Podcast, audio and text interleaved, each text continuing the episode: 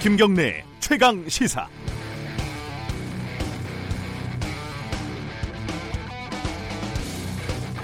여러분 안녕하십니까? 아, 김경래 최강 시사 여름 특집 식스맨 오늘 진행을 맡은 김기식입니다.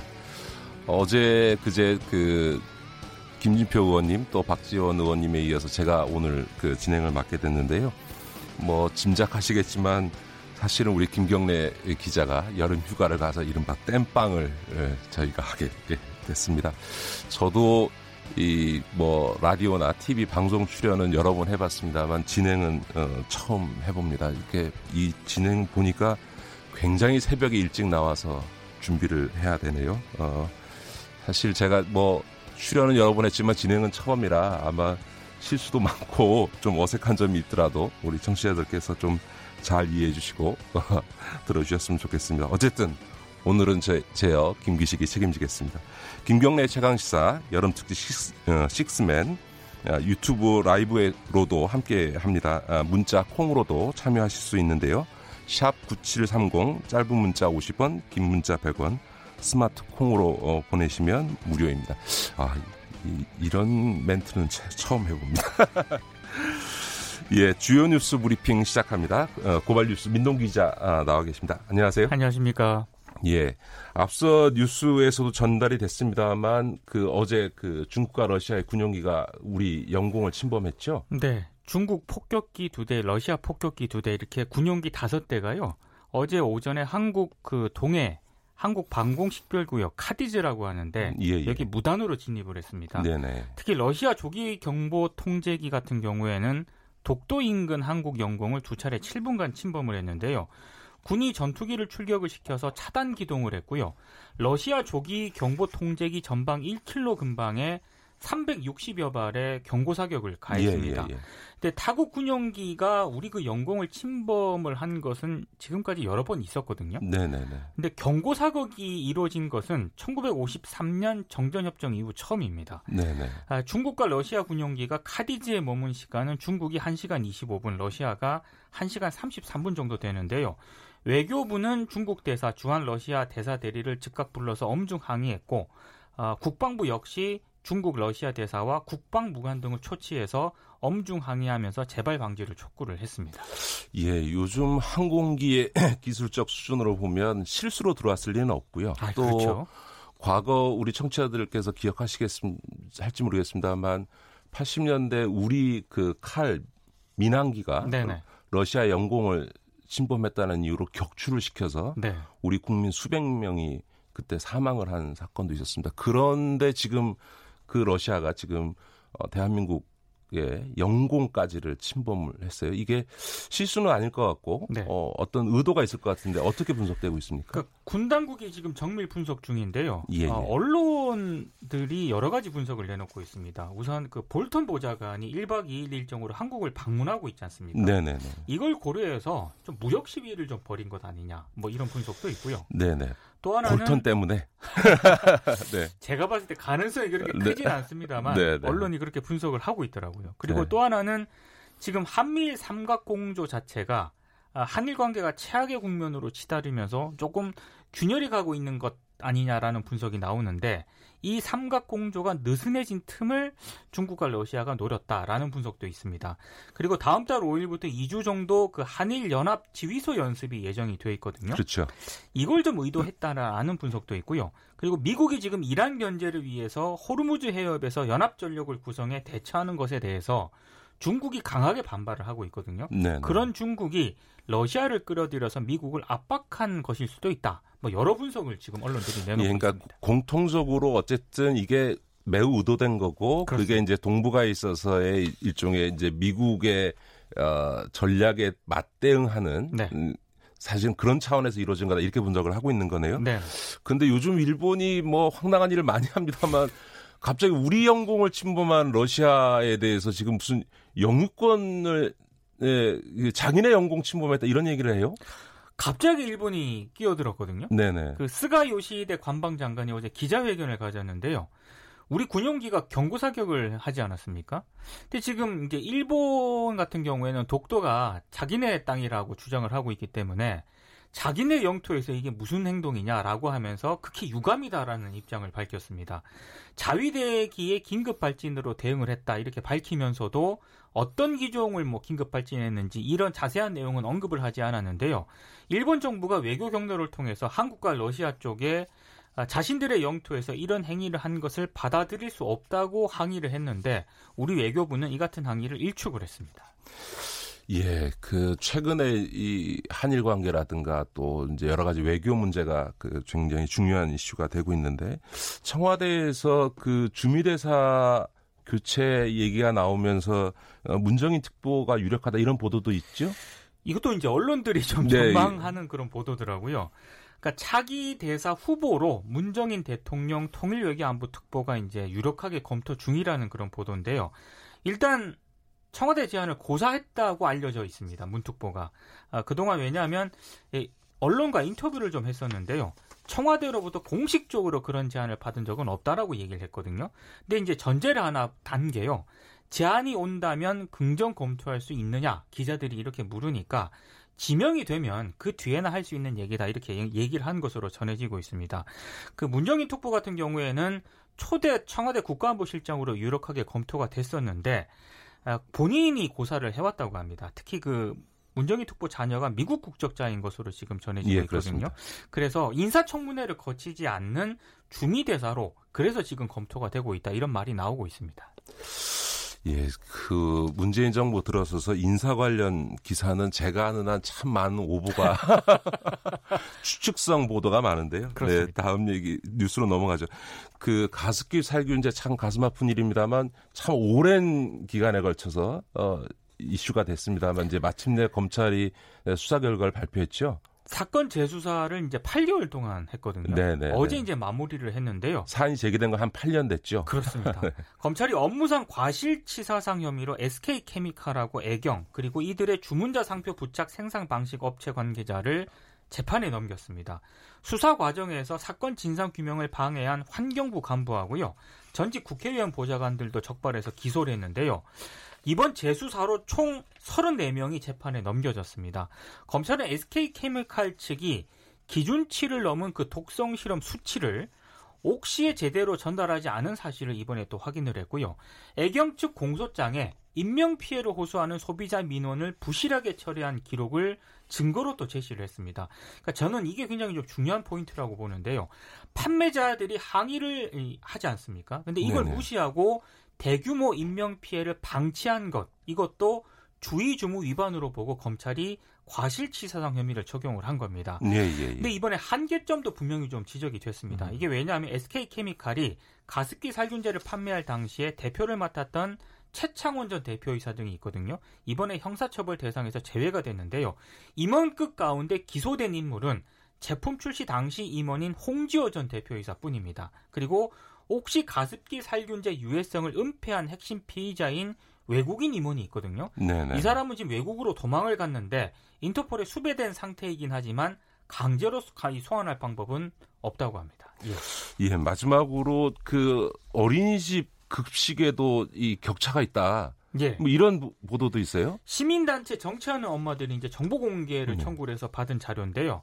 전국 300여 곳 공공기관에 에, 이게 정, 직장 어린이집 급 간식비를 좀 알아보니까 네네. 뭐 서울시 같은 경우에는 1일 1일 1인 급식 단가가 6,391원이었는데 또 강원 평창군 같은 경우에는 1,745원. 그러니까 네네, 이게 네. 지자체별로도 굉장히 큰 차이가 났는데요. 근데 일반 어린이집 있지 않습니까? 네. 예, 대체로 이제 이런 직장 어린이집, 공공기관 직장 어린이집보다 적은 한 2천 원대였다고 합니다. 네네. 네, 이제 직장 어린이집은 보통은 평균 3천 원대였다고 하거든요. 그러니까 지금 어, 정치하는 엄마들 쪽의 주장은 이런 격차를 줄여야 한다 이렇게 주장을 하고 있습니다. 예. 그 애들 밥 먹는 거 가지고는 그렇죠. 차별하지 않는 그렇습니다. 그런 세상은 돼야 되겠죠. 예, 어, 뉴스 브리핑 고발 뉴스 민동기 기자였습니다. 고맙습니다. 고맙습니다. 네. 예, 여러분은 지금 그 김경래 최강 시사 여름 특집 식스맨 오늘은 저 김기식이 진행하고 있습니다.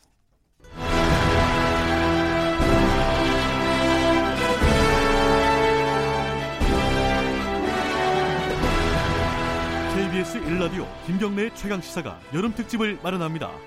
7월 22일부터 29일까지 중량감 있는 여섯 남자가 1일 진행자로 나섭니다. 김경래 최강 시사 여름 특집 식스맨 22일 경제부총리 출신 김진표 23일 정치구단 박지원 24일 전 금융감독원장 김기식 25일 젊은 삼선 김영우 26일 고발뉴스 기자 민동기 29일 베테랑 정치평론가 윤태곤. 그 어디에서도 들을 수 없는 고품격 시사 토크 김경래 최강 시사 여름 특집 식스맨. 예, 김경래의 최강 시사 여름 특집. 오늘은 저 김기식이 예, 함께 하고 있습니다. 앞서 그 뉴스 브리핑에서도 전해드렸습니다만 그 중국과 러시아의 그 군용기가 어제 우리나라 영공을 어, 침범했습니다. 당연히 우리 정부에서는 러시아에 아주 강력히 항의했는데 이에 대해서 러시아 국방부에서는 어, 우리나라 영공을 침범한 적이 없다 이렇게 지금 그 변명을 하고 어, 있습니다. 어, 좀 더 전문적으로 이 부분 좀 짚어봐야 될 것 같고요. 그래서 어, 국가안보전략연구원의 우리 조성열 자문연구위원님 함께 에, 나, 이야기를 나눠보겠습니다. 안녕하십니까? 예, 안녕하세요. 예, 일단 먼저 이 사실관계부터 먼저 좀 확인을 해야 될 것 같은데 이렇게 우리나라 영공의 그 외국의 군용기가 침범한 사례가 과거에도 있었나요?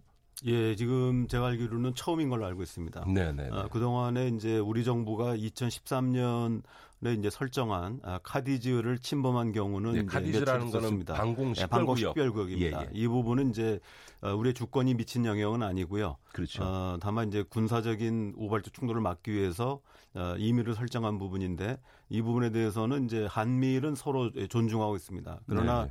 어, 중국과 러시아는 이에 대해서 어, 계속 부정해 왔기 때문에 뭐 처음은 아닙니다. 하지만 이번에 이제 어, 지금 러시아의 음. 어, 이 조기 경보 통제기가 우리 영해를 들어온 것은 이제 이례적인 거고요. 명확하게 이제 주권 침해라고 볼 수 있습니다. 예, 그 제가 봐도 이게 카디즈 어, 방공 식별 구역이 아니라 영공까지 침범했다. 이건 상당히 그 심각한 그 저희 주권 침해이고 매우 의도된 도발 아니냐 이런 이야기들이 지금 나오고 있는데 이거에 대해서 지금 러시아 국방부에서는 지금 영공을 침범한 바 없다 이렇게 주장을 하고 있고 예, 또 우리 반박을 예, 하고 있죠. 그러니까 예. 지금 어, 러시아 국방부의 공식 입장은 자기네들은 어, 국제규범을 어, 준수하면서 공해상으로 어, 비행을 했고 어, 카디지에 대해서는 이제 자기네 공식 인정한 적이 없기 때문에 어, 자기네들의 그에 대해서 명확한 얘기는 없었습니다. 그리고 또 어, 특이한 것은 어, 우리 정부가 이제 우리 합참이 명확하게 경고 사격을 이제 360발을 했다고 하는데 어, 러시아는 이제 그런 적이 없다. 그리고 경고 교신도 받은 적이 없다라고 부인하고 있습니다. 이런 부분은 명확하게 사실과 다른 부분이죠. 예, 뭐 사실관계야 뭐 다툼이 있겠습니다만 그러나 이게 비행기 항공 궤적은 뭐 객관적인 기록상 남아 있고 영공이라고 하는 거는 뭐 명백하기 때문에 이, 이 부분에 있어서의 뭐 사실관계에 있어서 어, 저희 주장이 네, 뭐. 네, 그렇습니다. 이 부분은 이제 사실 뭐 명확하게 다 나오는 건데 어, 이 사실 이제 러시아가 어, 우리한테 보여준 행태는 과거에 이제 어, 나토에서도 자주 나타나는 부분입니다. 나토의 어, 방공 태세를 점검하기 위해서 어, 러시아 의 비행기들이 수시로 어, 영, 영공을 이제 슬쩍슬쩍 지나가면서 어, 나토군들의 어떤 반응을 이제 체크한 바가 있습니다. 아마 이번에도 어, 그동안에는 이제 한러 간의 군사적인 문제가 없었기 때문에 어, 그런 사례가 없었지만 어, 이번을 계기로 해서 이번 계기라기보다는 이제 이번이 이제 하나의 발단이 돼서 어, 유사한 사태가 또 재발될 가능성도 있다고 생각합니다. 예, 저희도 지금 이제 한미 그 합동 군사 훈련이 지금 예정되어 있는데 이게 결국 이제는 러시아가 왜 이랬냐?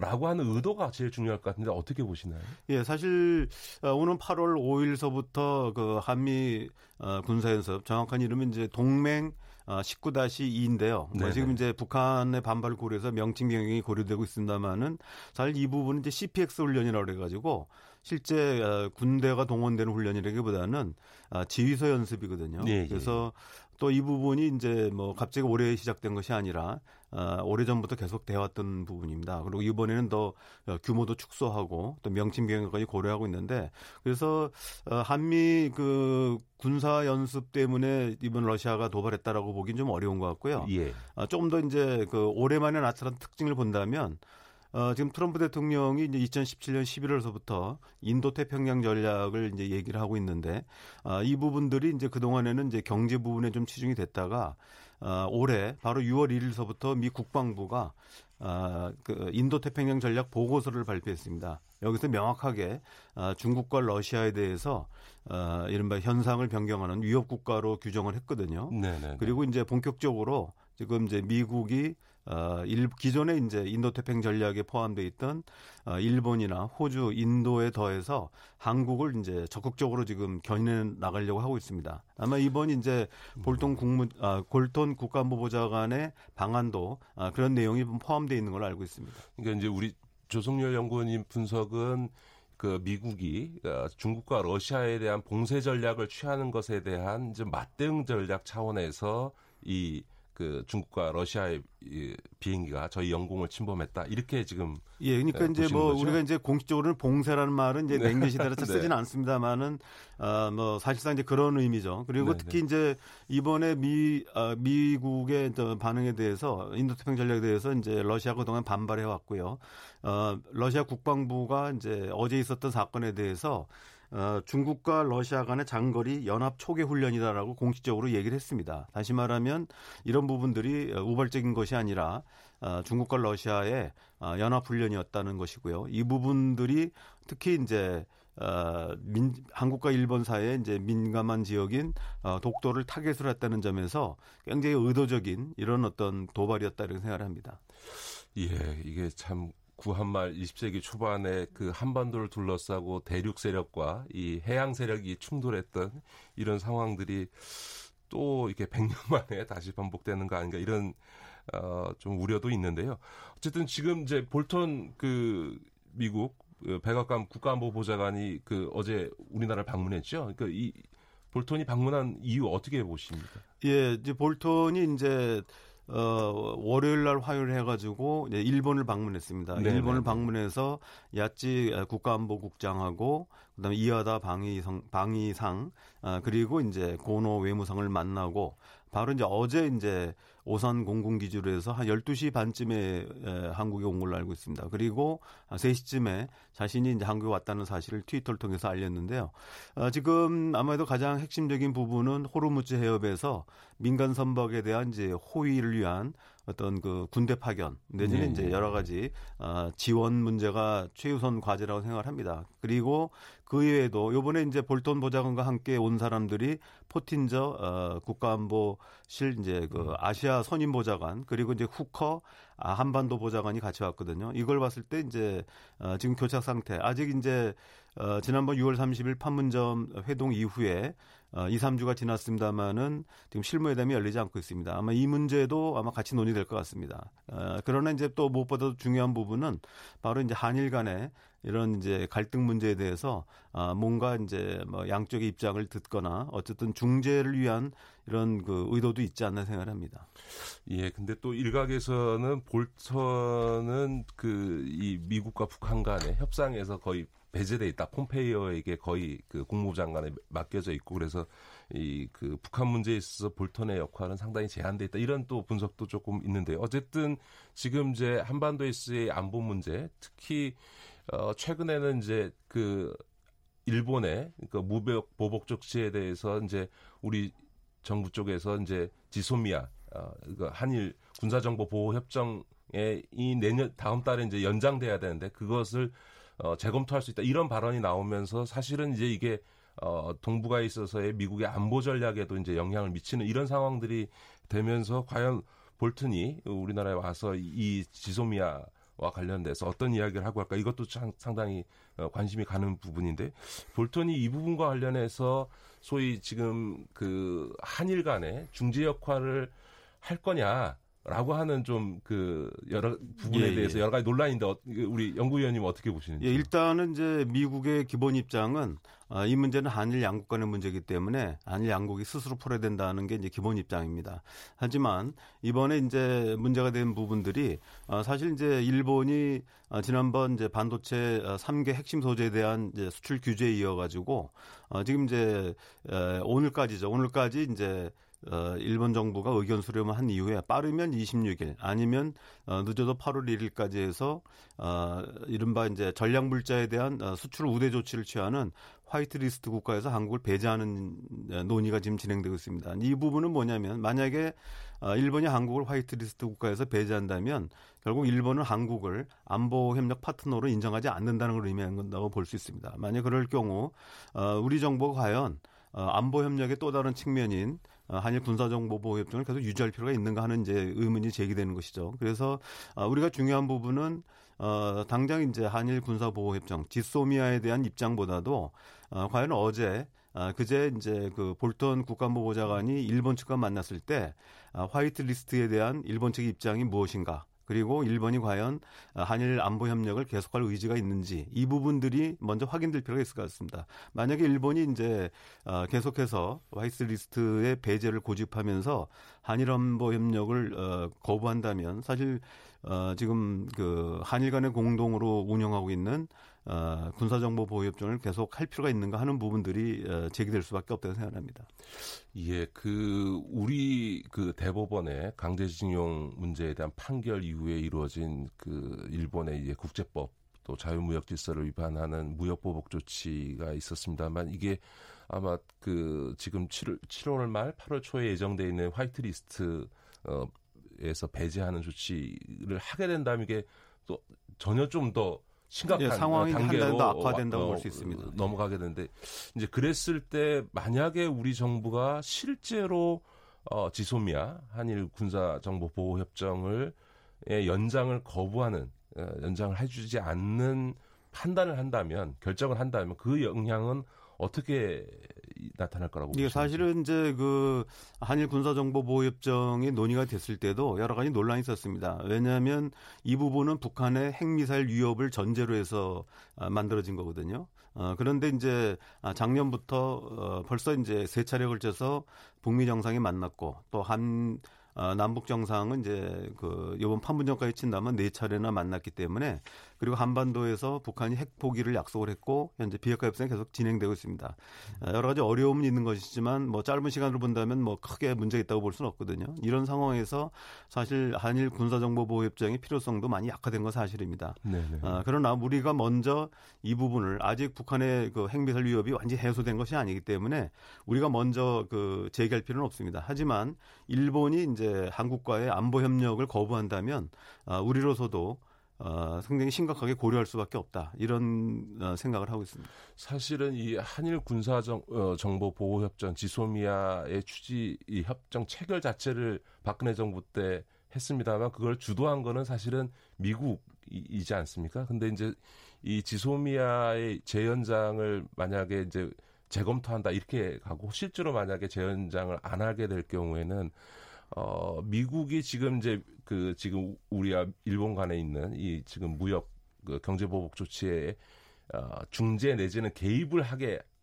하는 그런 효과가 있을 수도 있고 또 혹은 반대로 어, 한미 간에도 이게 이제 지소미아 자체를 미국이 주도했기 때문에 한미 관계에 있어서 오히려 악재가 될 수도 있다. 이런 분석도 있는데 이 만약에 실제로 지소미아를 만약에 저희가 어, 연장을 안 하는 조치를 취했을 경우에 그것이 지금 이제 그 한일 간의 관계에 있어서의 문제나 한미 관계에 있어서는 어떤 영향을 줄 거라고 보십니까? 예, 그러니까 그 부분은 굉장히 중요한 지적이신데요. 그러니까 지난번 이제 그 오당 대표의 청와대 회동 때 어, 심상정 정의당 대표가 처음으로 이 문제를 꺼냈습니다. 그런데 그렇죠. 뭐 당시에도 무조건 그 한일 군사정보 협정을 파기하자는 얘기한 것은 아니고요.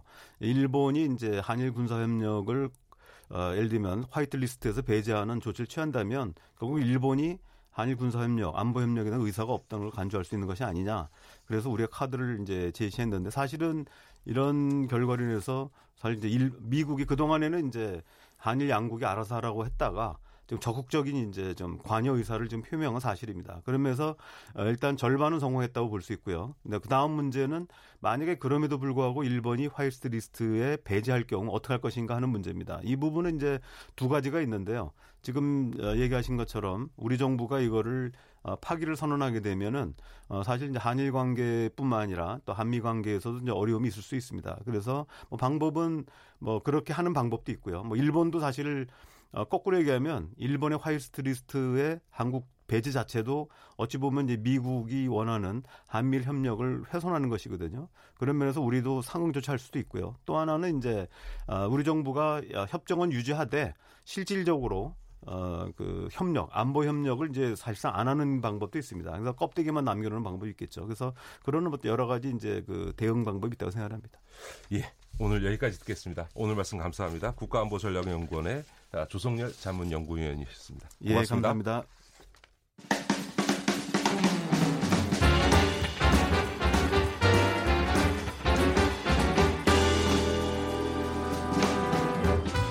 여러분의 아침을 책임집니다. 김경래의 최강 시사. 예, 매일매일, 매일매일의 가장 핫한 스포츠 뉴스를 가장 빠르게 전해드립니다. KBS 어, 스포츠 취재부의 박주미 기자 나와 있습니다. 안녕하세요. 예, 안녕하십니까? 네. 제가 처음이라 지, 진행을 잘 못하더라도 잘 이해해 주십시오. 아닙니다. 잘하고 계십니다. 그 일본의 경제 보복 조치 저희에 대한 그 대법원의 그 강제징용 판결에 대한 경제 보복 조치 이후에 지금 악화되고 있는 한일 관계가 스포츠계에도 영향을 줬다면서요? 네, 큰 뭐 영향은 아니지만 여파가 있습니다. 보통 프로 배구 구단은 10월에 시즌을 개막하기 때문에 지금은 전지 훈련을 가거든요. 그렇죠. 그 동안에는 일본을 좀 선택해서 자주 갔었어요. 그렇죠. 가깝고 연습 상대 실력도 좋아서 친선 경기를 많이 할 수 있으니까요. 예, 프로야구 구단들도 겨울에는 일본 많이 가죠. 그렇죠. 네. 그런데 지금은 이제 한일 관계가 좀 악화됐고 국민 감정이 좀 예사롭지 않잖아요. 그래서 대부분의 구단들이 구단들이 예정했던 전운지를 취소하는 결정까지 네, 네 했습니다. 네, 네. 사실 이제 뭐 시즌을 앞두고 경기력을 점검해야 되고 실전도 많이 해야 되는데 구단으로서는 쉽지 않은 결정이었을 텐데 그리고 그동안 한일 이 배구단이 전지 훈련지를 교환하는 거는 오랫동안 이어져 온 일이어서 구, 구단 대 구단으로 입장으로 보면 약간 신의를 깨트린 뭐 그런 음. 건데요. 아무래도 양국 관계가 뭐 좋아질 기미가 보이지 않으니까 이렇게 쉽지 않은 어려운 결정을 했다고 하거든요. 때문에 이제 전원지를 어 일본을 가지 않기로 결정한 일부 구단들은 그러면 국내에 남아있는 팀들끼리 우리끼리 서로 좀 매치를 네, 하면서 네, 실전을 네. 치르자 이렇게 하고 있습니다. 네, 뭐 구단 입장에서는 우리 국민들이 지금 그 위약금을 물어가면서까지 일본 여행을 취소하고 있는 마당에 지금 일본에 가서 지금 저 전지훈련하기 좀 부담스럽겠죠. 그렇죠 분위기가. 네. 예, 그 광주 세계 수영 선수권 대회 네. 요즘 잘 진행되고 있는데 이 선수권 대회에서 왕따 당하는 따돌림 당하는 선수가 있다면서요? 그것도 공개적으로 공개적으로 네, 네. 따돌림을 당하고 있습니다. 중국 순양 선수가 그런데요. 네네. 시상식 시상대에서 다른 동료 이 경쟁자들로부터 존중받지 못하는 어, 따돌림을 당하고 있는 일이 있습니다. 어제 남자 자유형 200m에서 이 선수가 2위로 터치패드를 찍고도 1위로 골이난 선수가 실격 처리 당하면서 행운의 금메달을 땄거든요. 네네네. 그래서 시상대 에 올랐습니다. 올랐는데 어, 영광스러웠던 그 시상대에서 공개적으로 공격으로 좀 무시를 당해서 좀 창피를 당하는 일이 있었어요. 동메달을 딴 영국의 던컨 스코 선수가 순양과 기념 촬영을 좀 거부했고요. 네. 그리고 시상대에서 멀찌감치 떨어져서 순양 선수가 들어오면 보통 선수들이 격려를 해주잖아요. 잘했다, 고생했다, 네, 서로 네, 서로 네, 네. 악수도 해주지 않았습니다. 네, 그리고 메달리스트들끼리 기념 촬영도 하는데 보통은 네네네. 그것도 하지 않았고요. 네. 그런데 이 쑨양 선수가 이렇게 공개적으로 무시당하는 게 어제뿐만 아니라 자유형 400m 400, 사흘 전에 있었는데 그 시상대에서도 은메달 리스트였던 호주 맥 호튼 선수가 아예 시상대에 오르지 않는 그런 일이 있었어요. 쑨양 선수가 세계적인 수영 선수 아닙니까? 그렇죠. 박태환의 강력, 강력한 라이벌이었죠. 그렇죠. 네. 네. 그런데 왜 이렇게 좀 공개적으로 무시를 당하느냐 알고 봤더니 이 순양 선수가 여러 차례 도핑 논란에 좀 휩싸였거든요. 예, 예, 예, 네. 예. 지난해 9월에는 이제 국제 도핑 시험 관리 직원들이 도핑 검사 샘플을 채집하기 위해서 집에 찾아갔는데 그 경호원들과 함께 망치를 이용해서 혈액에 담긴 그 샘플을 깨뜨렸다고 그래요. 네, 네, 그러면 네, 이게 네. 의도적으로 검사를 회피한 거 아니냐 네, 네, 그런 의혹이 짙었었고 또 이 선수가 또 전적이 있어요. 2014년에 금지 약물 복용 의혹을 받고도 3개월이라는 아주 가벼운 징계에 이르렀거든요. 때문에 순양을 이제 선수들이 존중하지 않는 이런 일이 일어나게 된 거죠. 예, 그러니까 그 성적과 무관하게 이게 공정한 경쟁의 결과다라고 그렇죠. 스포츠에서 가장 중요한 이거에 대해서 선수들이 받아들이지 못하는 네, 이런 선, 상황이 된 거네요. 네, 그렇습니다. 선수들은 우리 종목을 우리 수영을 존중하지 않는 동료를 우리가 존중할 필요는 없다. 이렇게 얘기하고 있습니다. 예, 감사합니다. 어, 지금까지 최강 스포츠 박주미 기자였습니다. 예, 더미래연구소 김기식 정책위원장이 진행하는 KBS 일라디오 김경래 최강시사 여름 특집 식스맨 1부 여기서 마치고 잠시 후 2부에서 뵙겠습니다.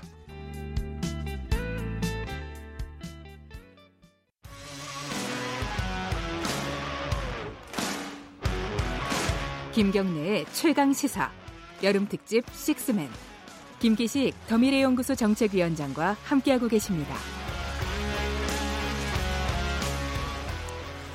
예, 김경래의 최강 시사 여름 특집 식스맨 오늘의 땜빵맨 김기식 예, 진행하고 있습니다. 그 지난 두 달 반 가까이 그 국회가 어, 한국당의 그 거부로 인해서 공전을 했습니다. 그 발단이 됐던 것이 그 선거법 등 패스트트랙 어, 법안 처리였는데요. 어, 가장 중요했던 선거법을 다루는 정개특위 위원장이 이제 어제 드디어 어, 민주당의 홍영표 의원으로 어, 결정되고 이제 다시 가동을 하기 시작했습니다.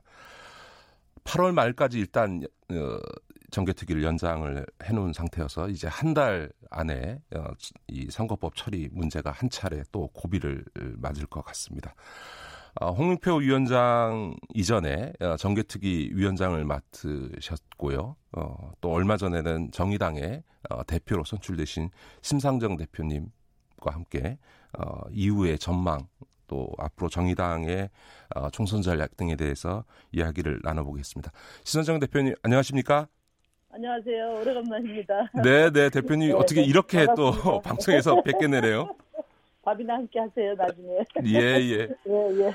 아, 먼저 이 내용에 들어가기 전에 이 질문을 안 드릴 수가 없는데 어, 예. 네. 제가 그 고 노회찬 의원님, 노회찬 선배님 어, 서거 일주기였습니다. 아, 네. 저하고도 오랜 인연이 있었고 우리 심상정 대표님하고는 어, 창당의 예, 두 주역이시기도 하셨는데 그래도 어, 소외가 없으실 수 없을 텐데 먼저 그 말씀 먼저 좀 한번 해주시죠. 노회찬이라는 이름을 떠올리면 지금 1년이 됐지만은 이제 이 서러움이 강물처럼 밀려옵니다. 아, 그런데 어, 어제는 이제 특히 그 제가 정개특위 위원장을 그만두는 날인데 네네. 그 정개특위 위원장을 노회찬 대표께서 최초로 원내대표, 어저 교섭단체 대표가 되셔서 어, 처음으로 진보정당 역사상 처음으로 만들어낸 자리예요. 근데 이제 마침 어, 기일날 이제 내려오게 되니까 제가 좀 어, 더 이렇게 면목이 없었죠. 왜냐하면 뭐 저도 최선을 다해서 패스트 트랙의 여야 사당안을 지정까지는 해놨는데 아직 그것을 완성시키지 못하고 내려오다 보니까 아, 송구스러운 그런 마음이었어요. 그래서 어, 제가 뭐 당 대표가 돼서도 어쨌든 어, 좀 여야 사당이 만든 안을 중심으로 해서 선거제도를 꼭 어, 이번에는 완성시키겠다. 바꿔내겠다 이렇게 약속을 드렸습니다. 예, 그 노회찬 의원님의 평생의 수건 중에 하나가 소위 정치개혁 어, 선거법 개정이었기 때문에 아마 어, 우리 정개특위위원장으로 수고하셨던 우리 심상래 대표님 어, 제 서거 일주기 때참 어, 감회가 남다르셨을 것 같습니다. 뭐 바로 좀 내용에 들어가겠습니다. 지금 그 정개특위 시한이 지금 8월 말까지로 일단 연장이 돼 있는 거죠? 네, 그렇습니다. 예, 그런데 지금 그 8월 말까지 이 지금 어, 계류 중인 선거법 처리가 가능하겠는지 어떻게 보십니까? 그 이제 선거제도를 다룰 때는 늘 이 선거제도는 미션 임파서블이다. 어? 그렇죠. 대원보다도 더 힘든 일이고 또 여당을 만나면 그 야당 그 그분들이 하겠냐 또 야당을 만나면 여당 내에서도 속으로는 다 하기 싫어한다 이렇게 이제 계속 회의적인 그런 어, 입장들을 보여왔지만 그러나 어, 이게 선거제도 바꾸는 것이 지금 20대 국회에서 가장 중요한 과제고 더 이상 미룰 수 없는 숙제이기 때문에 또 정치개혁을 위해서 이거 반드시 필요하다는 의지를 가진 분들이 굉장히 많습니다. 그 의지를 가진 어, 그 분들이 또 그 정당들이 이제 그 미션 임파서블을 파서블로 만들고 있는 과정이라고 생각해요. 그런데 지금 그 패스트트랙 법안 처리 때는 동참했던 민주평화당이나 바른미래당에서도 지금 패스트트랙 법안 그 자체로는 표결에 응할 수 없다. 저기 지금 오신환 대표도 그 얘기했고 민주평화당의 유성엽 대표 원내대표도 지금 어, 표결에 응할 수 없다. 이렇게 되면은 8월 말에 실제로 표결에 들어가도 어, 이 가결될 가능성이 없는 거 아닌가요? 그러니까 이제 패스트 트랙 지정은 5분의 3의 그 동의가 필요하고요. 네네. 남은 절차는 과반 동의만 있으면 되거든요. 네네. 그래서 저는 뭐 가장 중요한 것은 민주당의 의지다 이렇게 생각하고요. 바른미래당도 뭐 또 오신한 원내대표가 바른미래당의 입장을 다 대변하는 것은 아니지 않습니까? 내부에서 의견 차이가 있고 또 민평당은 앞으로 또 어, 당의 그 거치가 어떻게 될지 좀 지켜봐야 될 것 같아요. 근데 어쨌든 본회의 표결은 이제 과반 표결이면 되고 정개특위도 의결은 과반입니다. 예, 밴드 책만 5분의 3입니다. 예, 그래서 예. 의결 정족수상으로는 큰 문제는 없는데요. 중요한 것은 이제 어쨌든 선거제도 개혁이니까 5당 합의로 처리됐으면 좋겠다. 그게 전화 또 민주당이나 여야 사당 모두가 일관된 그 바람이거든요. 그래서 어쨌든 어, 자유한국당은 지금 처음부터 끝까지 그 이 선거제도 개혁을 막아서고 있는데 자유한국당이 태도를 바꿔서 좀 동참해서 어쨌든 어 그 합의안을 만들 수 있으려면 8월 말에 정개특위 차원의 의결은 이루어져야 아 이거 어, 이러다가는 우리 빼고 되겠는데 이렇게 좀 압박을 느낄 것 같아요. 그러면 아마 아, 논의에 참여가 될 거라고 봅니다. 예, 그 근데 이제 바른미래당하고 민주평화당이 불참하면 과반수도 못 넘길 것 같은데 어쨌든 간에 그 선거법은 합의 처리가 지금까지는 뭐 군사 독재 기간을 포함해서 관례였다 라고 어, 하지 않습니까? 그런데 이제 어 지금 심상정 대표님께서도 가능하면 그 이 한국당을 포함한 5당과 합의 처리하는 게 좋다 이런 말씀을 하셨는데 이렇게 합의를 하려면 뭔가 협상이라는 게 주고받는 거지 않습니까? 그랬을 때 지금 선거법 그 패스트트랙 걸려 있는 법안 중에서 일부 조정할 여지가 있다는 말씀이신가요? 우선 뭐 군사 독재 정권 때부터 지금까지 합의 처리했다는 건 사실이 아니고요. 선거제도의 변화가 있으면 이해관 이해관계에 또 어, 변화가 있기 때문에 큰 변화가 있을 때 말하자면 소선거구제로 전환할 때도 날치기 통과를 했었고요. 그것이 바람직하다는 것은 아니지만 또 민주화 이후에 지금 한 선거제도 개혁의 논의를 한 20년 가까이 이렇게 해오고 있는데 그동안에 합의 처리라는 것은 개혁을 안 하는 합의를 한 거죠. 네네, 소소한 네. 소소한 선거제도 개혁의 기득권적 합의였다.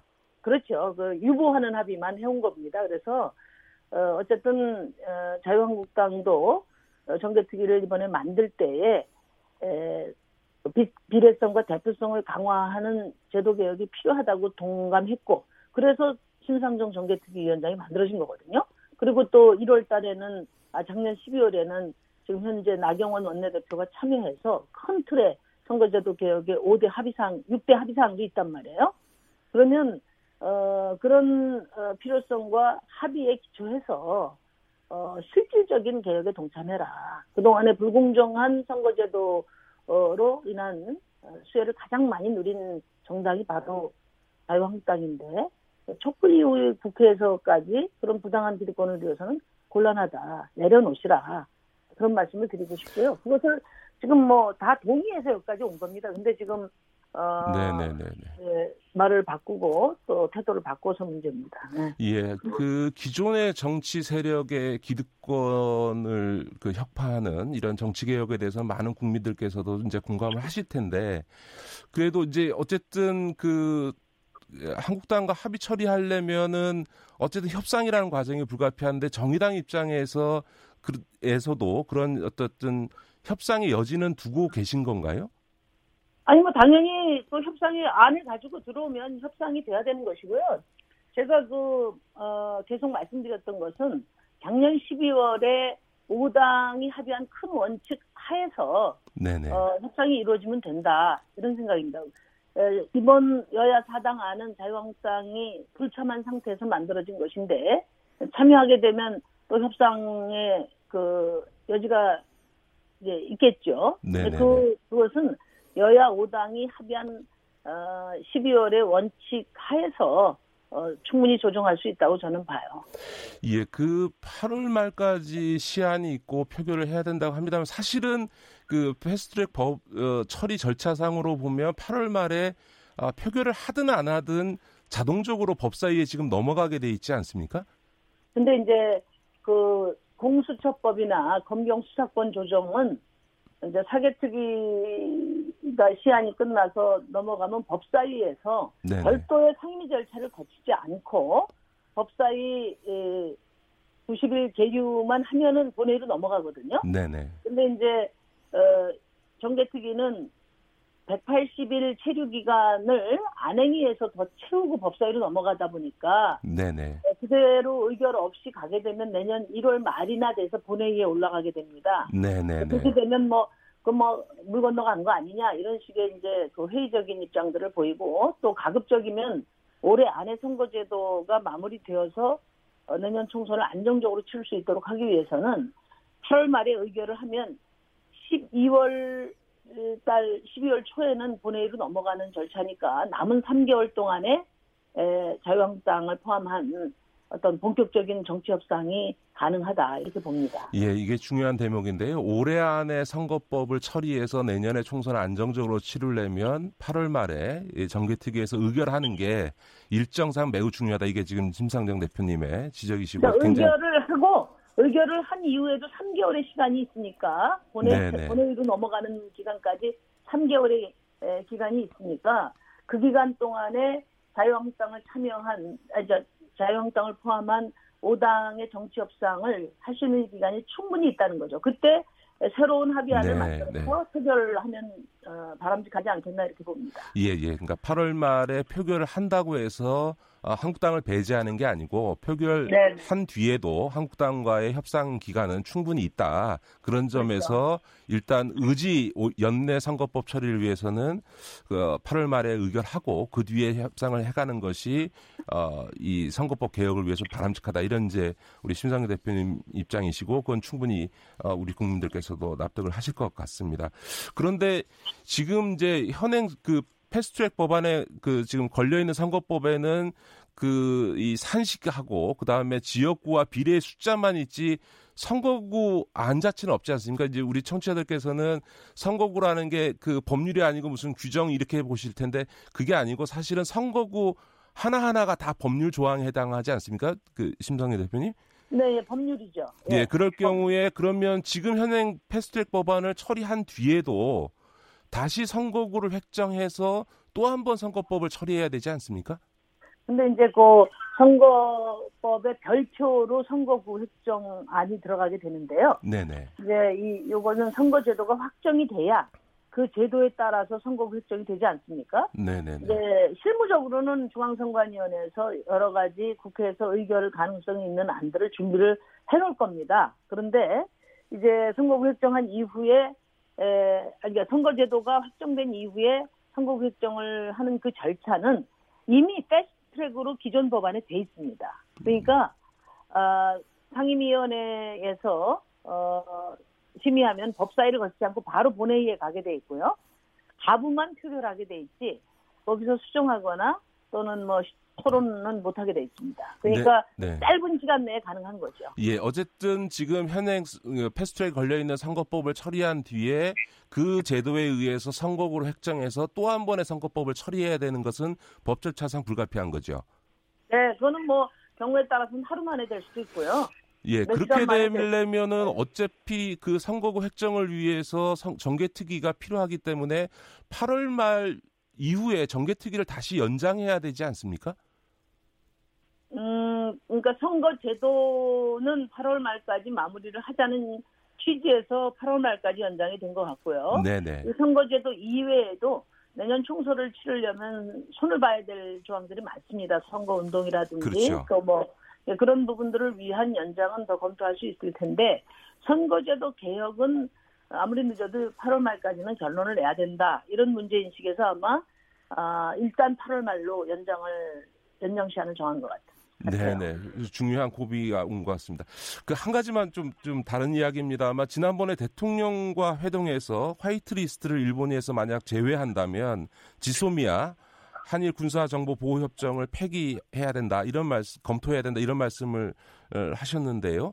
그 네. 실제로 이제 그게 다음 달에 연장 여부를 결정해야 되지 않습니까? 어, 지금 그 심상규 대표님 생각은 어떠신지 좀 의견을 듣고 싶습니다. 그러니까 제 얘기 핵심은 이제 대통령과 오당 대표 회담에서 이제 자유한국당 같은 경우는 어, 이제 특사 파견이라든지 정상회담 같은 외교적 해법을 우선해야 된다는 얘기였고요. 네네. 이제 저희는 일본의 이 부당한 도발에 초당적으로 맞서고 전 국민적인 의지를 모아서 어 그 응대하는 것이 전제가 되고 조건이 만들어지면 뭐 특사든 뭐 정상회담이든 가능하지 않냐 이렇게 이제 이야기를 한 건데요. 이제 중요한 것은 이제 화이트 리스트에서 우리 대한민국을 배제한다는 것은 어 그 안보 파트너로서 인정하지 않겠다는 선언이기 때문에 어, 이것은 그 상위 개념으로 돼 있는 어, 한미일 공조 어, 안보 공조를 어, 일본이 사실상 어, 깨는 거다 저는 그렇게 봅니다. 네, 그런 네, 점에서. 네, 네, 예 그런 점에서 강력한 어, 대응이 필요하고 어, 한국을 안보 파트너로 인정하지 않는다면 지금 어, 한일 간의 군사 정보 를 네, 네, 제공할 필요가 있느냐 하는 문제 제기였습니다. 네, 네, 그 단호한 대처가 필요하다 이런 뜻으로 저희 이해하겠습니다. 네, 그 시간 관계상 여기까지 마치겠습니다. 감사합니다, 네. 정의당 심상정 대표님. 네, 감사합니다.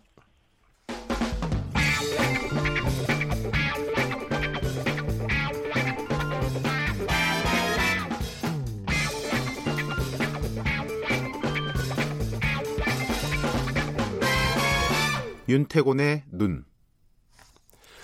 예, 뉴스의 이명과 행간을 꿰뚫어보는 윤태곤의 눈. 어, 의제와 전략그룹 더모아의 윤태곤 정치부서실장 나오셨습니다. 예, 안녕하세요. 안녕하세요. 네, 이렇게 진행자로 만나니까 네. 아주 새삼스럽네요. 그렇습니다. 어, 오늘 뉴스는 뭔가요? 어제 그 이현주 의원 출판 기념회가 그렇게 성황했다면서요? 네, 그제였어요. 그제 네, 네 오후였는데 네. 그 김기식 위원장님도 잘 아시지만은 정치인 출판 기념회가 아주 대성황을 이룬 거는 보통 세 가지 경우입니다. 첫 번째는 동원을 아주 많이 하거나 이제 네네네. 뭐 네, 네. 버스 많이 오고 그러지 않습니까? 그렇죠. 그 다음에는 대선 주자급이거나 네네. 아니면은 대선 주자 내지는 대통령과 아주 가까운 실세거나 이현주는 어, 디에 해당됩니까? 그러니까 이현주 의원은 약간 독특해요.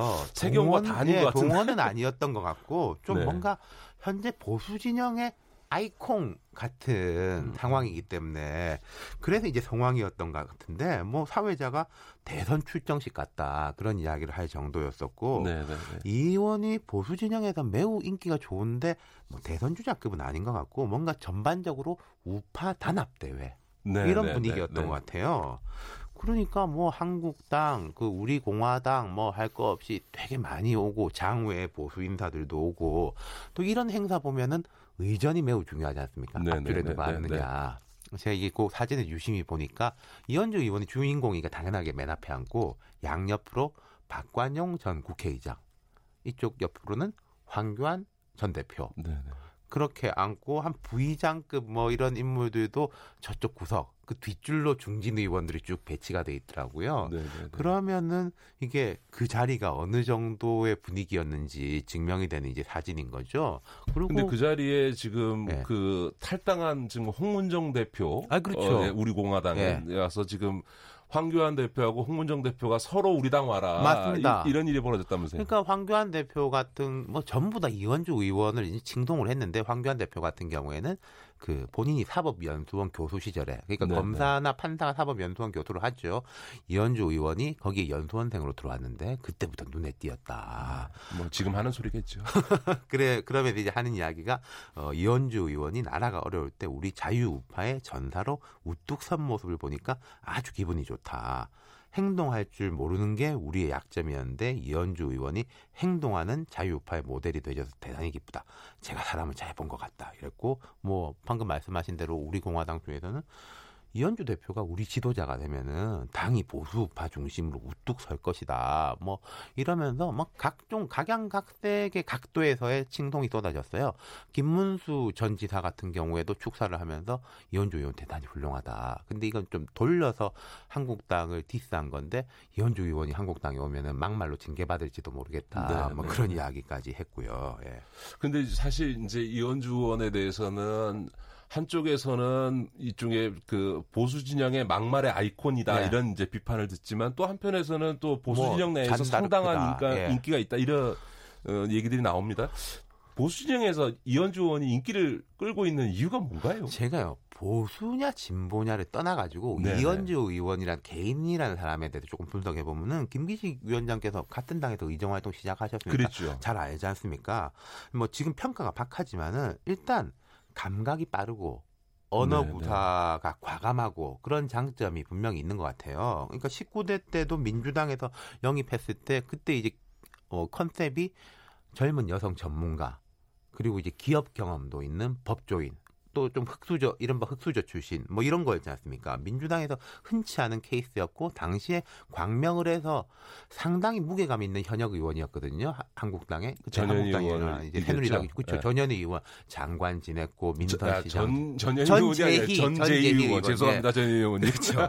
장관 지냈고 이제 사선 의원이고 무게감이 있는 물론 피로도가 좀 있었지만은 과감하게 붙어가지고 이겼단 말이죠. 그렇죠. 그리고 당에서도 뭐 대변인 포함해가지고 초선 대선 의원이 맡을 수 있는 상당히 괜찮은 보직들을 연달아서 맡겼다. 그러니까 일단 이분의 가치에 대한 평가 이전에 개인적 능력은 뭐 어느 정도 검증이 됐다 초반부터 그렇게 네. 볼수 있는 거죠.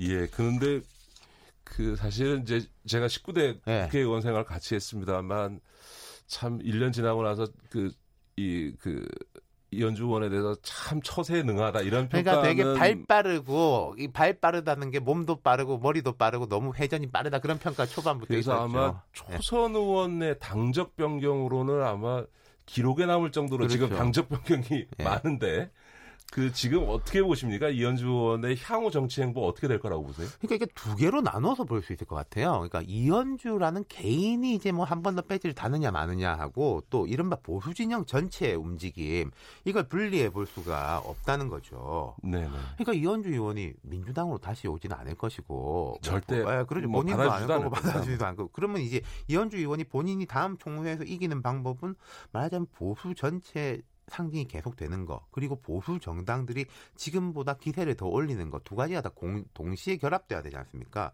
근데 이게 쉽지는 않을 거예요. 일단 지역부 사정이 경기도 광명을 지역구인데 여기는 원래는 뭐 민주당세가 강한 곳이고 또 양기대 전 광명시장이 여기서 지금 밭을 갈고 있는데 이분이 시장을 두 번 했나요, 세 번 했나요? 만만치 않은 분이고 그리고 수도권 지역구의 민심이 이현주 의원의 지금 행보하고는 좀 거리가 있을 거다. 한국당 지지율 같은 게 수도권에서는 많이 낮지 않습니까? 네, 뭐 지금 광명에서는 양기대 시장이 출마하면 이현주 의원은 뭐 당연히 그렇죠. 낙선된 거고 그것 때문에 지금 이현주 의원이 저러고 있다 이런 그 그런 평가도 있죠. 네, 그래서 네. 이제 뭐 고향인 부산 이야기가 나오는데 부산은 물론 한국당의 자체 경쟁력이 높습니다만 그만큼 내부 경쟁도 치열하거든요. 그렇죠.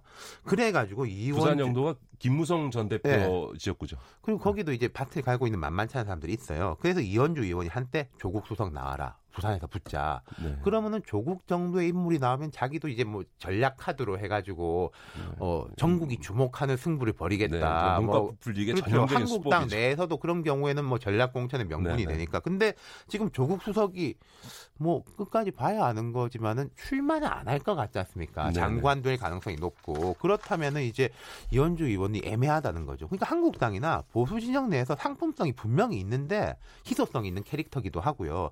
하지만 하지만 구체적으로 들어가 보면은 쉽지가 않다. 그렇다고 해서 뭐 대구에 출마한다. 이건 좀 말이 또 안 되는 것이고. 그렇죠. 그래서 계속 고민이 있을 거예요. 지금. 그리고 지금 뭐 이 당 저 당에서 우리한테 와라 우리한테 와라라고 말은 하지만은 그렇다고 해가지고 뭐 어느 특정 지역구를 공천도 주고 당선도 시켜주겠다라는 그걸 자신할 수 있는 사람은 누가 있겠습니까?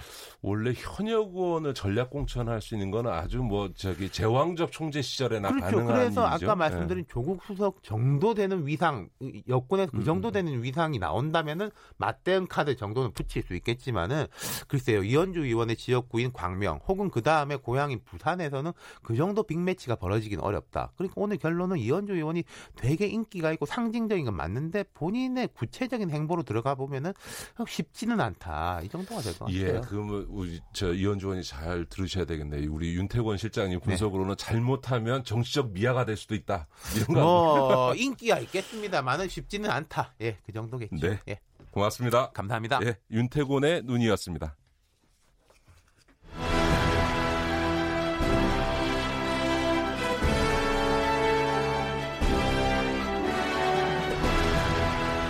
KBS 1라디오 김경래의 최강 시사가 여름 특집을 마련합니다. 7월 22일부터 29일까지 중량감 있는 여섯 남자가 1일 진행자로 나섭니다. 김경래의 최강 시사 여름 특집 식스맨. 22일 경제부총리 출신 김진표. 23일 정치구단 박지원. 24일 전 금융감독원장 김기식. 25일 젊은 삼선 김영우. 26일 고발뉴스 기자 민동기. 29일 베테랑 정치평론가 윤태곤. 그 어디에서도 들을 수 없는 고품격 시사 토크. 김경래 최강 시사 여름 특집 식스맨. 예 김경래 최강 시사 여름 특집 식스맨. 그 오늘은 김기식이 진행하고 있습니다. 아, 최근에 저희 뭐 오늘도 저희가 다뤘습니다만 그 강제징용 대법원 판결에 대한 일본의 그 경제 보복 조치가 지금 뭐 한일 관계를 매우 악화시키고 있, 습니다. 어, 많이 나오는 이야기들이 이런 일본의 이런 조치에 대해서 미국이 조금 중재하고 개입 해 주기를 바라는 이런 그 목소리들 지금 어, 나오고 있는데요. 그래서 어떻게 보면 지금 한일 간의 쟁점이라는 게 미국을 어떻게 움직일 거냐라고 하는 물밑 지금 이제 외교전이 한참 벌어지고 있습니다. 근데 이와 비슷한 사례가 과거 우리 그 위안부 어, 일본군에 의해서 자행된 아주 그 정말 인권 유린의 대표 어, 대표적인 사례인 우리 위안부 관련해서 어, 미국에서 어, 여러 가지 한일 간의 어, 외교전이 벌어진 적이 있는데요. 최근에 그 한국 탐사 저널리즘 센터 뉴스 타파에서 일본의 이 위안부 어, 문제와 관련된 대미 로비 내용을 담은 리포트를 어, 공개를 했습니다. 어, 도대체 일본이 위안부 문제와 관련해서 일, 어, 미국에서 어떤 로비를 어, 어떻게 진행해 왔는지 이거를 어, 취재를 진행했던 뉴스타파 어, 김지윤 기자님과 이야기를 나눠보겠습니다. 아, 반갑습니다. 안녕하세요.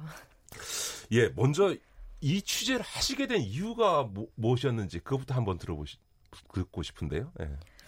네, 뭐 위안부 관련 이슈가 있을 때마다 일본 정부 쪽에서 이제 미국에 로비를 해서 방해를 했다. 뭐 이런 네네. 의혹이 의혹이 뭐 제기가 되는 이런 단편적인 뉴스만 저희가 지금까지 알고 있었는데요. 이제 저희 모두 이제 가끔 이런 일이 있다 요 정도로 들었지만 정확하게 사실 파악을 하지를 못했어요. 뭐 일본 정부가 대미 로비를 뭐 했던 데이터라든지 이런 거를 뭐 전수 조사를 해서 이렇게 보여준 그 뉴스가 없었던 것 같아서 이번에는 좀 전수 조사를 해보자. 네네네. 예, 요런 논의가 있어가지고 뭐 시기가 시기인 만큼 네 한번 진행을 하게 됐습니다. 그 기사를 보니까 그 2017년에 그 미국 주재 일본 대사로 임명된 어, 스기야마 신스케에 대한 얘기부터 시작이 돼요. 이, 이 이 분이 도대체 어떤 분입니까? 예, 이 스기야마 대사 같은 경우에는요, 2000년대 초반에 주한 일본 대사관에서 근무한 적도 있는 이른바 이제 뭐 일본 외교관 중에서는 지안파로 분류가 네네. 되고 있습니다. 뭐 4년 여간 이제 한국에서 일을 하면서 주, 그 국내 정관계 의사 인사들하고도 교류를 음. 한 걸로 알려져 있고요. 이제 2015년 한일 위안부 합의에도 참여를 업무적으로 할 정도로 한일 관계를 잘 아는 그런 인물이라고 볼 수 있습니다. 예, 근데 이 인물이 왜 그 논란이 되는 건가요?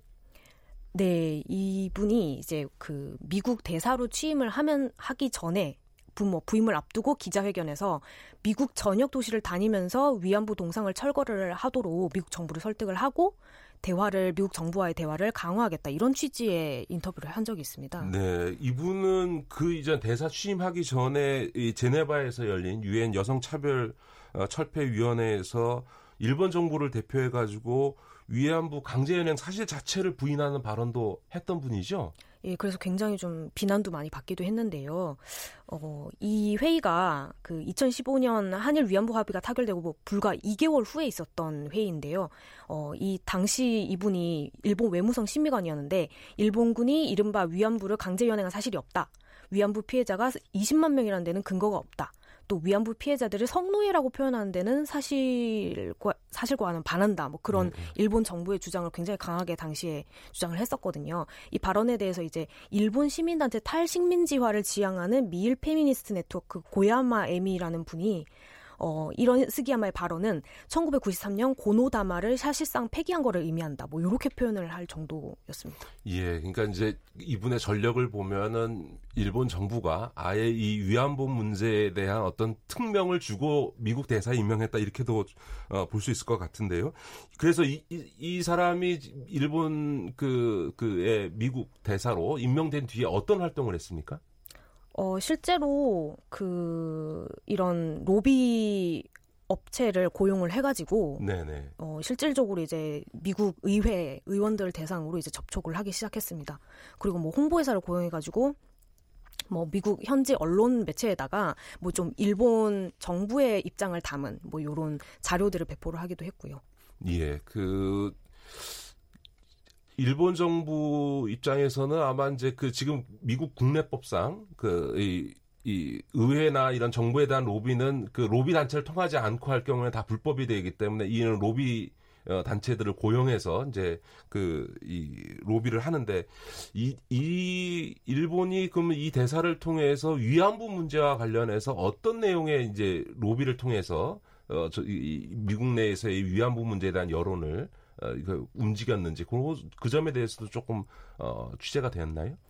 네, 뭐 가장 저희가 지금 얘기를 하고 있는 위안부 문제 관련해 가지고는 가장 두드러지는 사례가 하나가 있었는데요. 네네. 2018년 작년 6월에 이제 그 한국 이제 미국 뉴욕에 거주하시는 한인회 주관으로 평화의 소녀상을 그 미국 의회에서 특별 전시를 이제 열었습니다. 그렇죠. 예, 요런 행사가 있었는데 그 일본 이제 측의 로비에 의해서 좀 물밑 압박이 좀 있어가지고 요런 전시 자체가 되게 축소 진행을 이 됐던 그런 사건이 있었거든요. 네네네. 네, 네. 예, 그런 사례를 통해서 좀 볼 수가 있었는데 실제 어. 그 허가를 받는 것 자체도 굉장히 힘들었다고 하더라고요. 이게 세 차례 정도 이제 거절을 당했었고 네 번째에 어렵게 허가를 받았는데 어, 당시 하원 의장이 전시 허가를 받는 과정에서 이제 전시의 의미를 듣고는 직접 자신이 참석을 해서 지지를 하겠다. 뭐 이런 약속까지를 했었는데 전시회 당일이 돼가지고 불참을 통보를 했다고 하더라고요. 네네 그리고 이분 외에도 원래 저 그 하원 의원 10여 명이 참석을 약속을 했었는데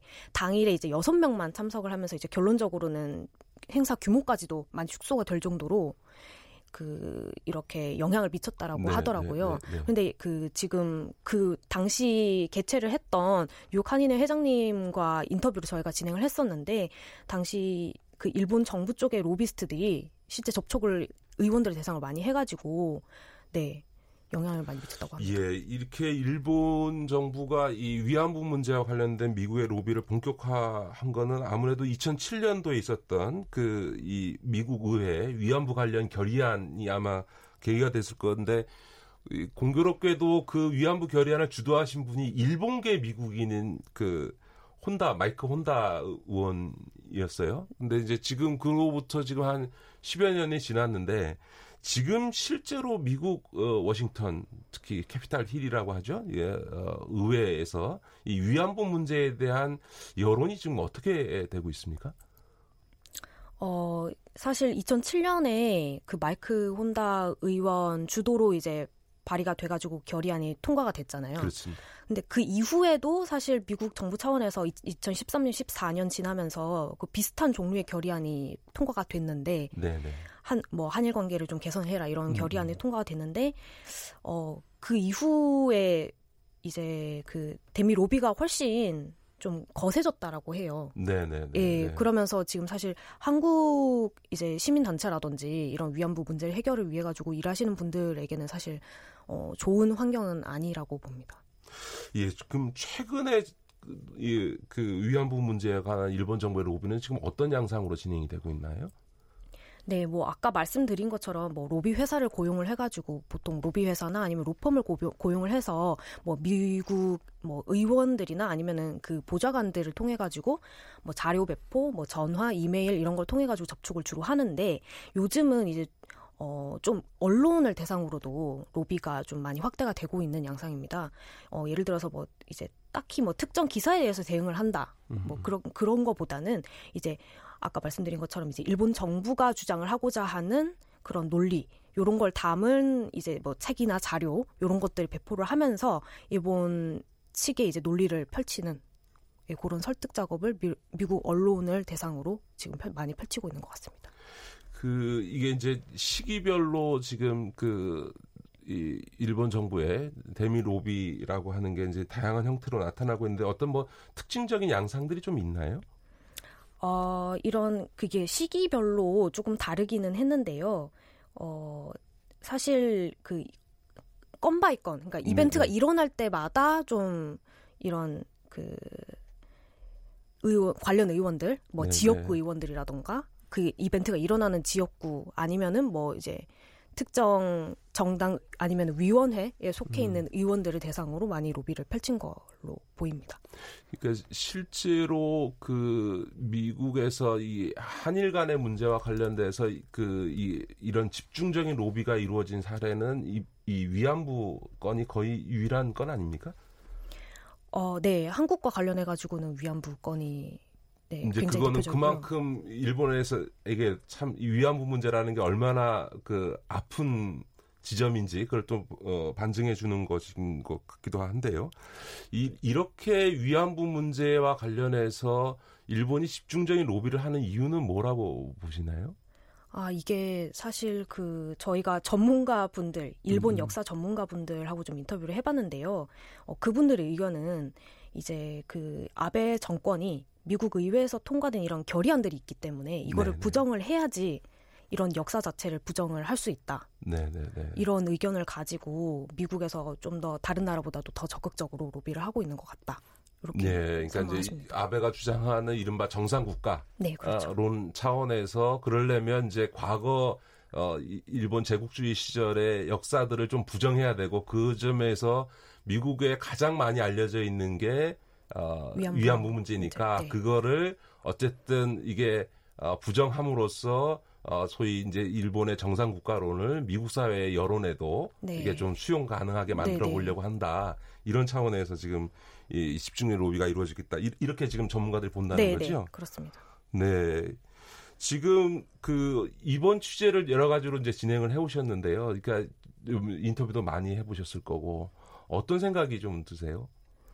아, 이게 사실 아까 처음에 말씀드린 것처럼 저희가 이제 단편적으로 이런 사례가 있을 때만 들었는데요. 이번에 전수조사를 하면서 아, 일본이 역사를 정말 지우기 위해서 쏟은 이제 돈과 노력 뭐 이런 거에 비하면은 우리가 이 이슈를 제대로 파악하기 위해서 정말 그 노력하거나 스터디한 시간 정말 짧다 이렇게 느꼈습니다. 그래서 앞으로도 이제 이런 역사에 대한 추적을 우리도 멈추지 말아야 되겠다. 뭐 이런 예. 생각을 알겠습니다. 아주 네. 뭐 저는 이, 이 위안부 문제와 관련된 어, 일본의 미국 로비에 대해서 한국에서 잘 알려져 있지 않은데 사실은 굉장히 집요하게 오랫동안 이 로비가 어, 진행됐고 그걸 네. 통해서 위안부 문제라고 하는 이, 이 보편적 인권의 문제를 이렇게 한일 간의 역사 분쟁 문제로 이렇게 어, 전환시켜서 일본의 입지를 만들어왔던 이런 노력들이 일본에서 아주 오랜 동안 진행이 됐는데 이거 이전 관련해서 이렇게 어, 우리나라 언론에서 처음으로 이렇게 어, 실증적인 취재를 해서 보도해 주신 우리 뉴스타파의 노고에 정말 감사드리고요. 아, 수고하셨습니다. 아, 네, 감사합니다.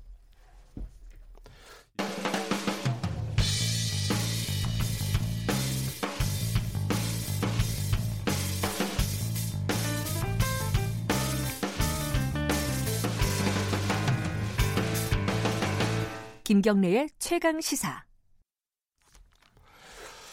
예, 예 김경래 최강 시사 여름 특집 식스맨 아, 김기식이 진행하고 있습니다.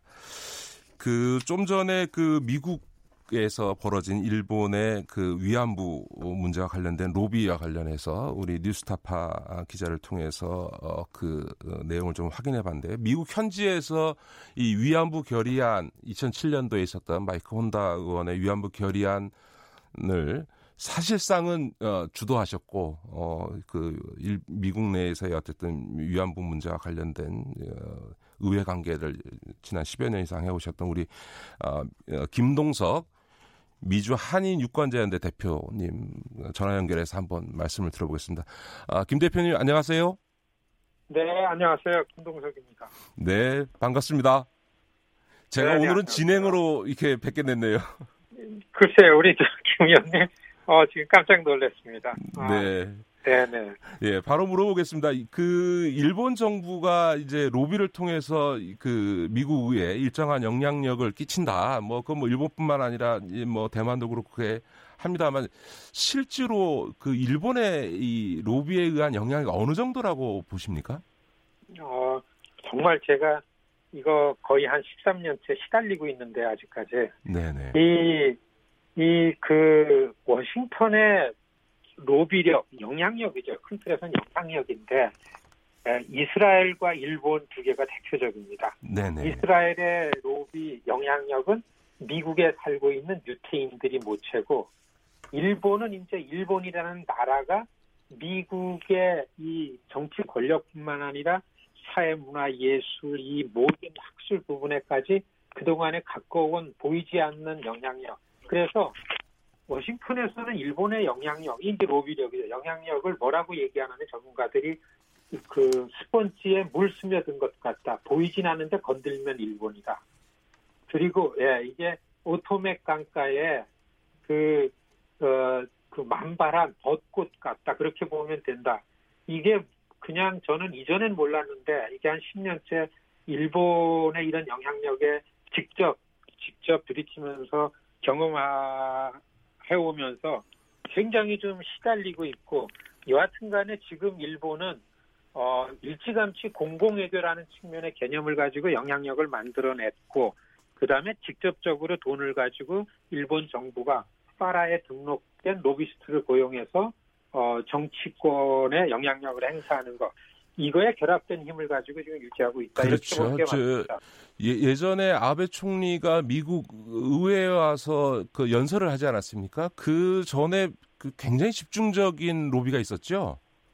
어, 예, 2014년도에 제가 그 나눔의 집에 강일출 이옥순 두 할머니를 모시고 백악관에 갔었습니다. 사실 일본 로비가 무서워서 마이크 혼다 의원하고 몰래 이거를 만들어서 백악관에 가가지고서 민권 담당 디렉터죠. 그러니까 비서관을 만나서 이제 고거만 넘기면은 그, 어, 그 영부인을 만나는 게 목표였었습니다. 네네. 아, 미셸을 만나려고 그렇게 했는데 그렇게 만나고 나온 다음서부터 다시 한번 깜짝 놀랐죠.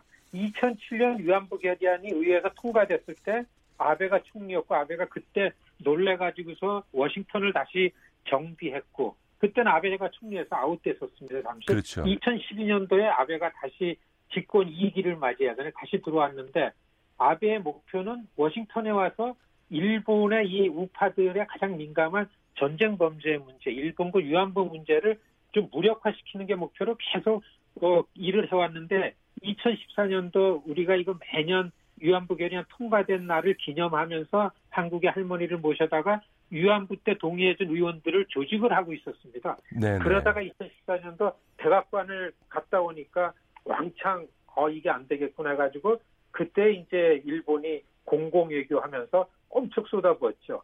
그 결과가 2015년 결국엔 아베가 미국 연방 상하원 합동회의에 와서 연설을 하게 되는 결론을 만들고 이렇게 보면 됩니다. 예, 그 이제 위안부 앞서 그 김지훈 기자가 그 일본 정부의 그 위안부 문제와 관련된 대미 로비와 관련해서 그 보도한 내용을 설명을 해줬는데요.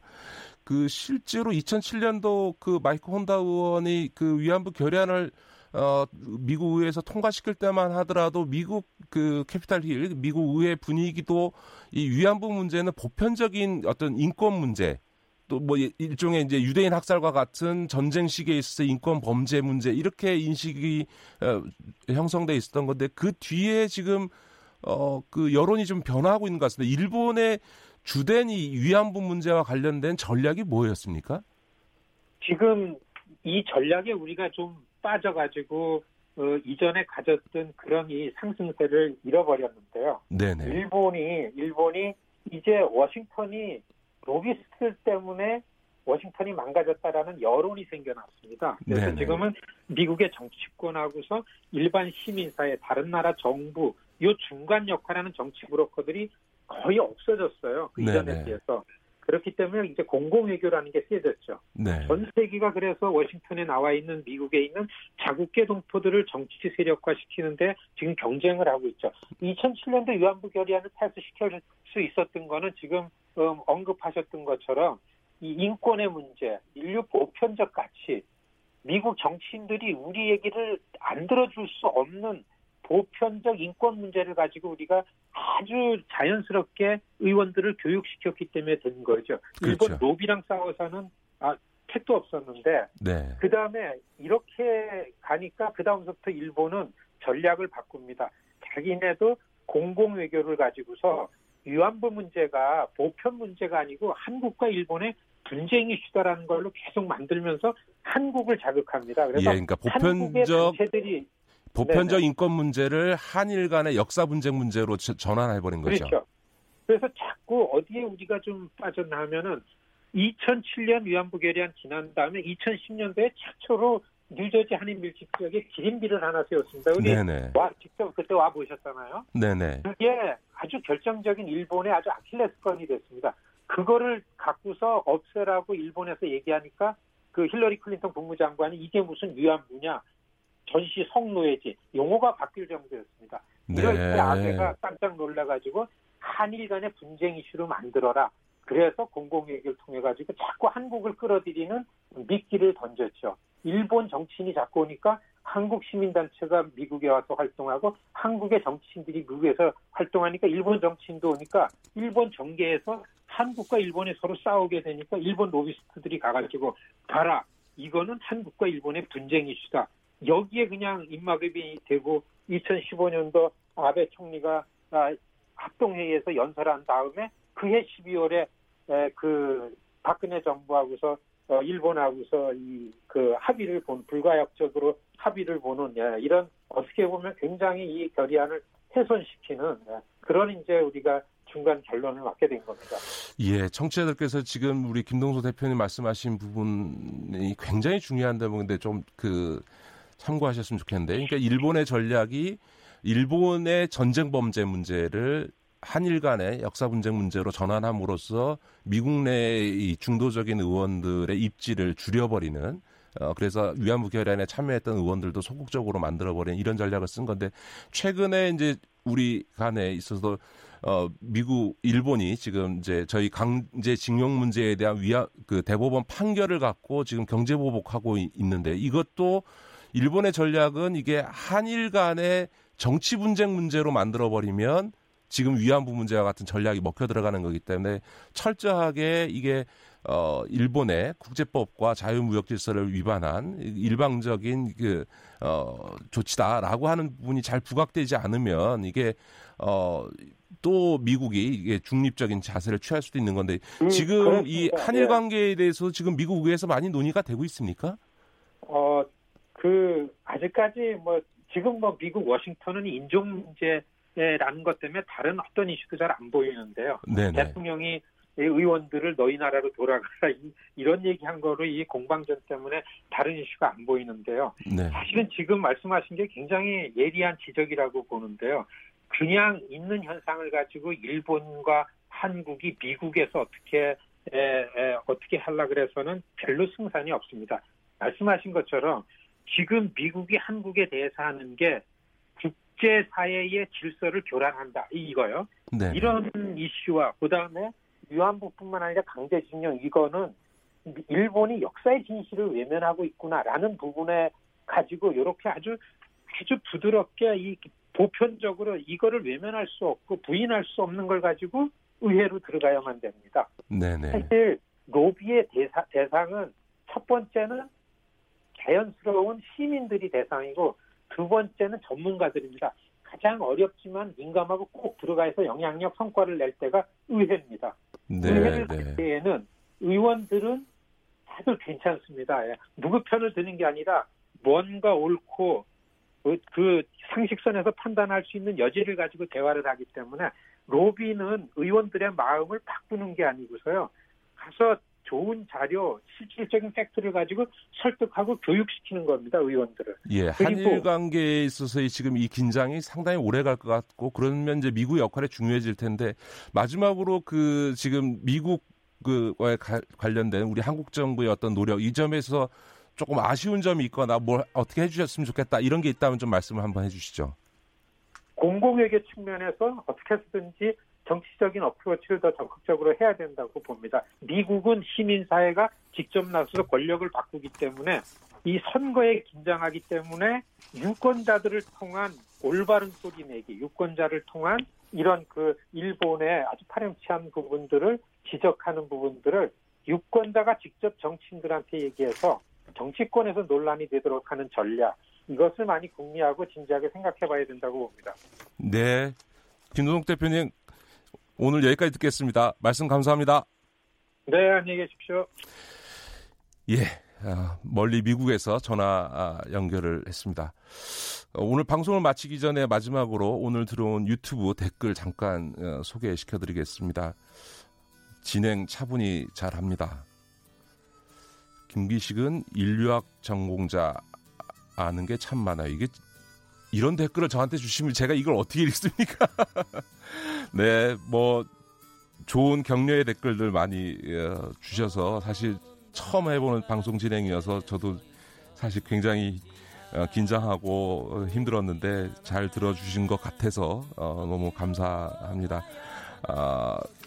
7월 24일 수요일 KBS 일라디오 김경래 최강 시사 여름 특히 식스맨 어, 오늘의 땜빵맨은 김기식이었습니다. 아마 내일은 저희 자유한국당의 어, 김영우 의원이 진행할 텐데요. 지금 흘러나오는 노래 어, 김광석의 일어납니다. 제가 아주 좋아하는 노래인데요. 요즘 나라도 어렵고 우리 사랑할 살아가신 우리 국민 모두 다 어렵습니다만 그럼에도 불구하고 우리 대한민국이 민주화와 산업화 또 경제성장 이뤄내고 이렇게 된 배경에는 절대로 절대로 어, 좌절하지 않고 끝까지 어, 가겠다라고 하는 의지의 문제. 어, 그래서 저희가 오늘 있는 것 같습니다. 아, 그래서.